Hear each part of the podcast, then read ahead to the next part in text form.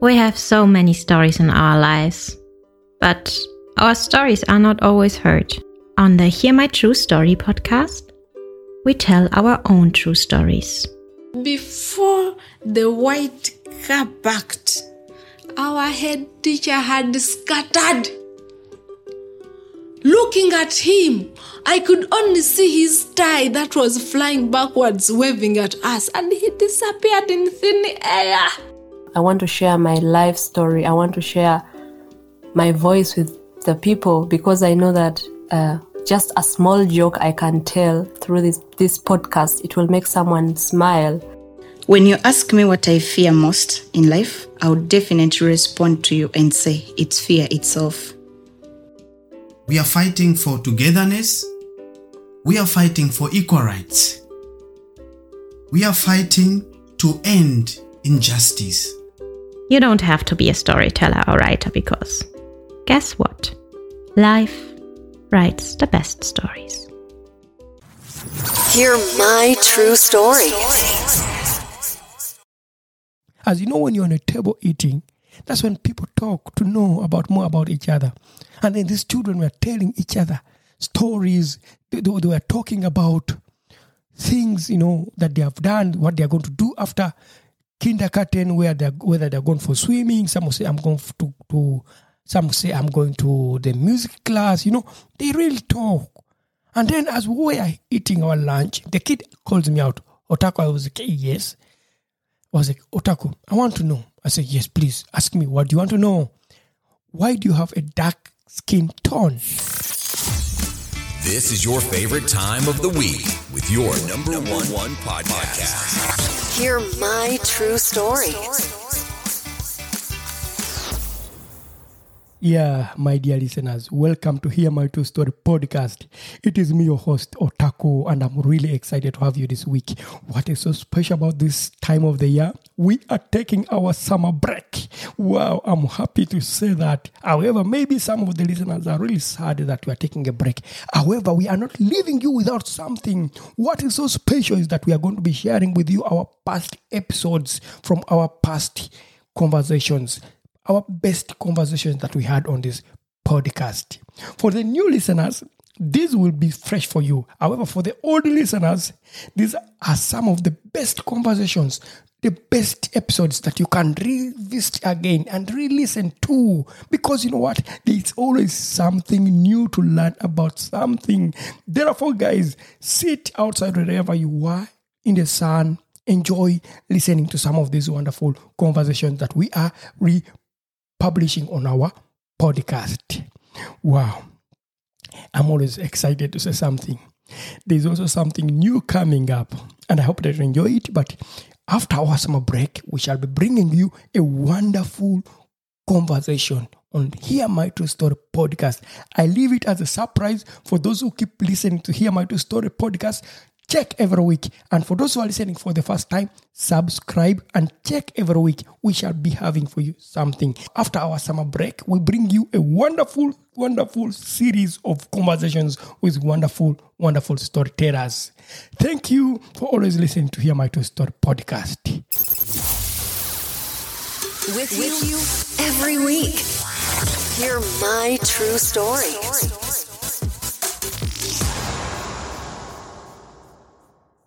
And today, I would like to tell you a wonderful experience that I've made as Otaku in my day life. Anyway, yeah.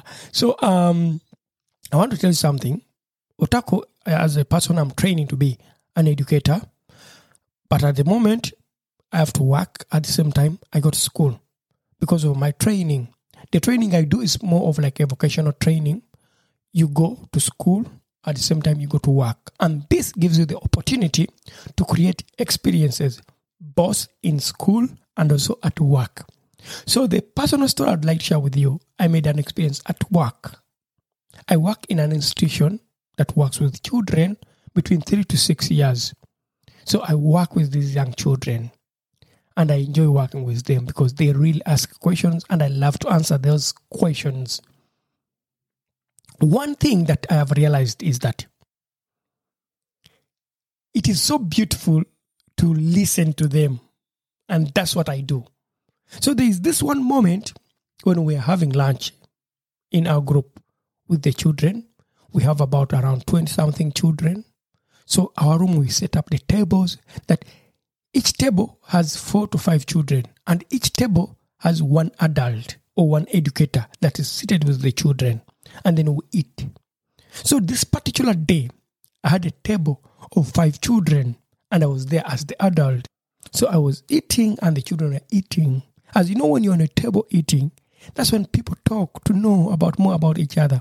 And then these children were telling each other stories. They were talking about things, you know, that they have done, what they are going to do after kindergarten, whether they're going for swimming. Some will say, some say, I'm going to the music class. You know, they really talk. And then as we were eating our lunch, the kid calls me out. Otaku, I was like, yes. I was like, Otaku, I want to know. I said, yes, please, ask me. What do you want to know? Why do you have a dark skin tone? And I was like, yeah. Do you want to know the answer? Very happy, I responded. And the kid was like, yes. And then I looked at all the other children. They looked at me and asked them, okay, you guys, do you also want to know the reason why I have a dark skin tone? And they're like, yeah, Otaku would like to know. And we started talking about this question. Why do I have a dark skin tone? Let me tell you something. It was very simple for me to really converse with these children. So the moment I started, I told them, you know, every person, every human being in their skin, they have melanin. And one, you need to know, when someone has more melanin in their skin, then they will have a dark skin like mine, or they will have a dark brown skin, or maybe they may have less melanin. And that's why they will have light skin, or they will have a light brown skin. And that's because we have melanin in our skins. And then one kid was like, so, you mean, Otaku, I have less melanin in my skin? I was like, yes, because you are light skin. And the other one's like, yeah, also my mother has less melanin. And the other one's like, also my father has less melanin. And so I told him, yes, also my mother and father have more melanin in their skin. And that's why they also have a dark brown skin. And that's how we conversed about this question with the children of 4, 3, 5, 6 years. And then asked them, so, you guys, do you have any question that you want to ask me as Otaku right now? I'll answer it. And they're like, no, I think no question. Then we continue to eat. But the most interesting thing that I've experienced was when we are again having lunch, but this time with also another group of children on the table. And it was also I can't remember, but we were a different group of children on the table. And then one of the kiddos asked, Otaku, I want to know, why do you have a dark skin tone and the other kid has a dark brown skin tone and me, I have another skin tone? And then the child who was seated on this table when we were having lunch said, do you want to know the answer? I can tell you. That was the child telling the other child. And they was like, yeah, tell her. And the kid said, okay, you see, Otaku has more melanin in his skin. And that's why he has a dark skin. And me, I have less melanin. That's why I have light skin. So a kid explained to the other kids in my presence. And I was like, oh my God, this is something really beautiful, because I thought I'd talked about it some time back with the children and maybe that they forgot about it, but there was already a kid who was explaining to others on the table as they were eating. I was so happy. That day, I was the happiest trainee who wants to be an educator, that I'm doing a right job to talk about issues that people fear to talk about with children. Things like skin tone. I was so happy. And this was so wonderful for me. I was so, so happy. You may not see my happiness now, but you can hear it in my voice. I was happy. And today, in this episode, I want to share with you my experience. I mean, like, how do I deal with this when questions like that are raised to me during my place of work, or maybe in the community where I live, or maybe when I hear people being asked questions and they try to run away. I'll share with you my personal recommendation. You can, of course, agree with me, or you may not agree with me, but it is my recommendation. This is the way I deal with it. Enjoying this episode? Leave a review now. Hear my true story. I mean, as an adult or as an educator, or maybe as a caretaker, or maybe as a parent, when your child raises a question, you know, and it's about skin tone, please don't mix these two things. Don't mix the skin tone and race. Race is different from skin tone. That is clear. And that is what you need to know as an adult, or maybe as an educator, or maybe as a caretaker. Skin tone is different from race. These are two different terms that people keep mixing. And when you mix these two, that's where you're going to have challenges. That's where you're going to have people trying to raise some terms and say, yeah, maybe I am colorblind. People start saying, yeah, I'm colorblind. I see someone the way they are, because they are trying to make it clear that, oh, maybe I'm not racist. I don't want to speak about color. I don't define someone by their color. Please try hard to avoid that. Try hard to avoid colorblind approaches. Because I'm going to tell you something. As a person who works with children, but also at the same time as a person who has worked with young people for a long time and children, not just here in Germany, but also in my other experiences as an artist, I work with children. Children know colors. I can tell you something. When we were working with children, when we work with children in kindergartens, maybe in schools, we have so many colors around, and children pick colors and try to paint them, and they really say, yeah, today I want to use brown, I want to use dark brown, I want to use green, I want to use dark green, I want to use blue in my painting. When we move outside in the forest, when we take our forest walks, or maybe when we visit the forest with children, you can see the children saying that, yeah, this leaf is green, the other one is yellow, the other one is pink, the other one is turning green, the other one is turning yellow, because the children understand the colors. So you cannot say it's colorblind. By the time the child asks, why is that person having a different skin tone from mine? Because they have realized to identify skin tone, they can really differentiate that is light, that is dark, that is green, that is red. And by saying that, please don't ask that question, you are denying a chance to this kid to really learn, to really get the right information. So as a person, this is my way of approach. I try hard to avoid the colorblind approach, because it does not really help the child, other than it just denies them the chance to learn more about skin tone and how beautiful it is to have different skin tones in life. I know you may agree with me. Some people may think, yeah, it is important to say, yeah, colorblind approach is the best to deal with issues around racism. But be clear, because your child didn't ask you about racism. The child asked about skin tone. And by the way, when the child asks about skin tone, maybe when a child raises a question, I've experienced this, when a child can raise the question, mom, why is the other person dark skin? Don't panic, please. Don't panic, because that question does not relate with race. It's just about skin tone. 2, normalize the conversation about skin tone and race with your children. At least normalize it.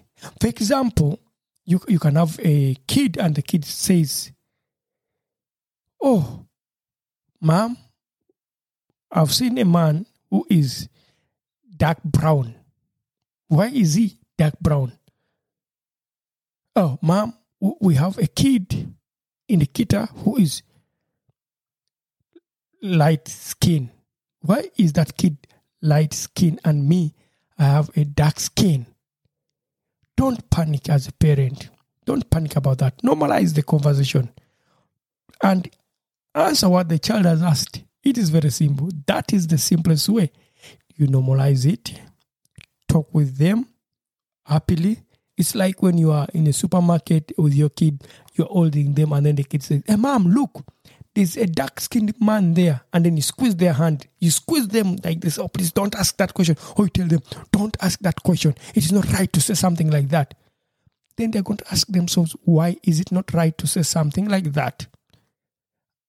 Other than being rude or maybe attacking their questions, welcome their questions, normalize them, speak to them, tell them happily without being offensive, without being protective, without thinking it's wrong, it's not wrong. And by the way, that's not a racist act. It is not. The child is learning and the child needs the right information. So for that case of normalizing, you need to deal with it as a person. When children ask questions about skin tone and it makes you a bit uncomfortable, please don't feel uncomfortable. Feel comfortable and answer the question happily. And that is going to make change to the life of that child. And it's going to make change to their way of thinking about difference and how beautiful it is to be different, because you have showed it to them. The third thing that I really think is very important is to inform yourself. This is what I do as a person. I am a dark-skinned person. I'm a black person. I'm living in Germany.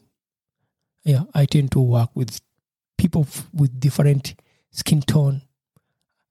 But it doesn't mean that I have all the right information because of being a BPOC. I can't have all the information. I inform myself. I try hard to invest in anti-racism education to gain more understanding. Yeah, more understanding about this topic rather than just relying on informal discussions that I hear from people. So I read really hard, find myself information. I buy books for myself. I listen to podcasts. I watch videos maybe on YouTube from people who are really more informed about this. And this is what I do. I invest in information. So as a parent, maybe as an educator, maybe someone who is running an institution, the moment you invest in information that is really right and you put it there, it can be really supportive for people to deal with this question that it relates to skin tone and race. Because when you have these informations in place, that is the beginning of talking about skin tone and race with your children, or maybe with the children in your workplace if you're working with children. Yeah, so that's the beautiful thing about investing in information, investing in education about race and racism. Invest in that. Yeah. So our dear listeners, that has been my wonderful episode today. And I hope you enjoyed my experience. And to just inform you, I am a trainee. I'm trying to be an educator. I'm not an expert of talking about racism with children, that's clear, but I share with them my opinion, my views, my experience, and it's up to you. You can think about it. You can also inform yourself with more and better information. Yeah, and I hope one time I'll have an expert to speak about this on my podcast, and I'll get them and I'll have an episode done particularly on this topic with children. Thank you so much for listening. And for now, I would like to say bye. We not only have voices for a podcast, but also faces for YouTube. Don't miss your next episode. Hear My True Story.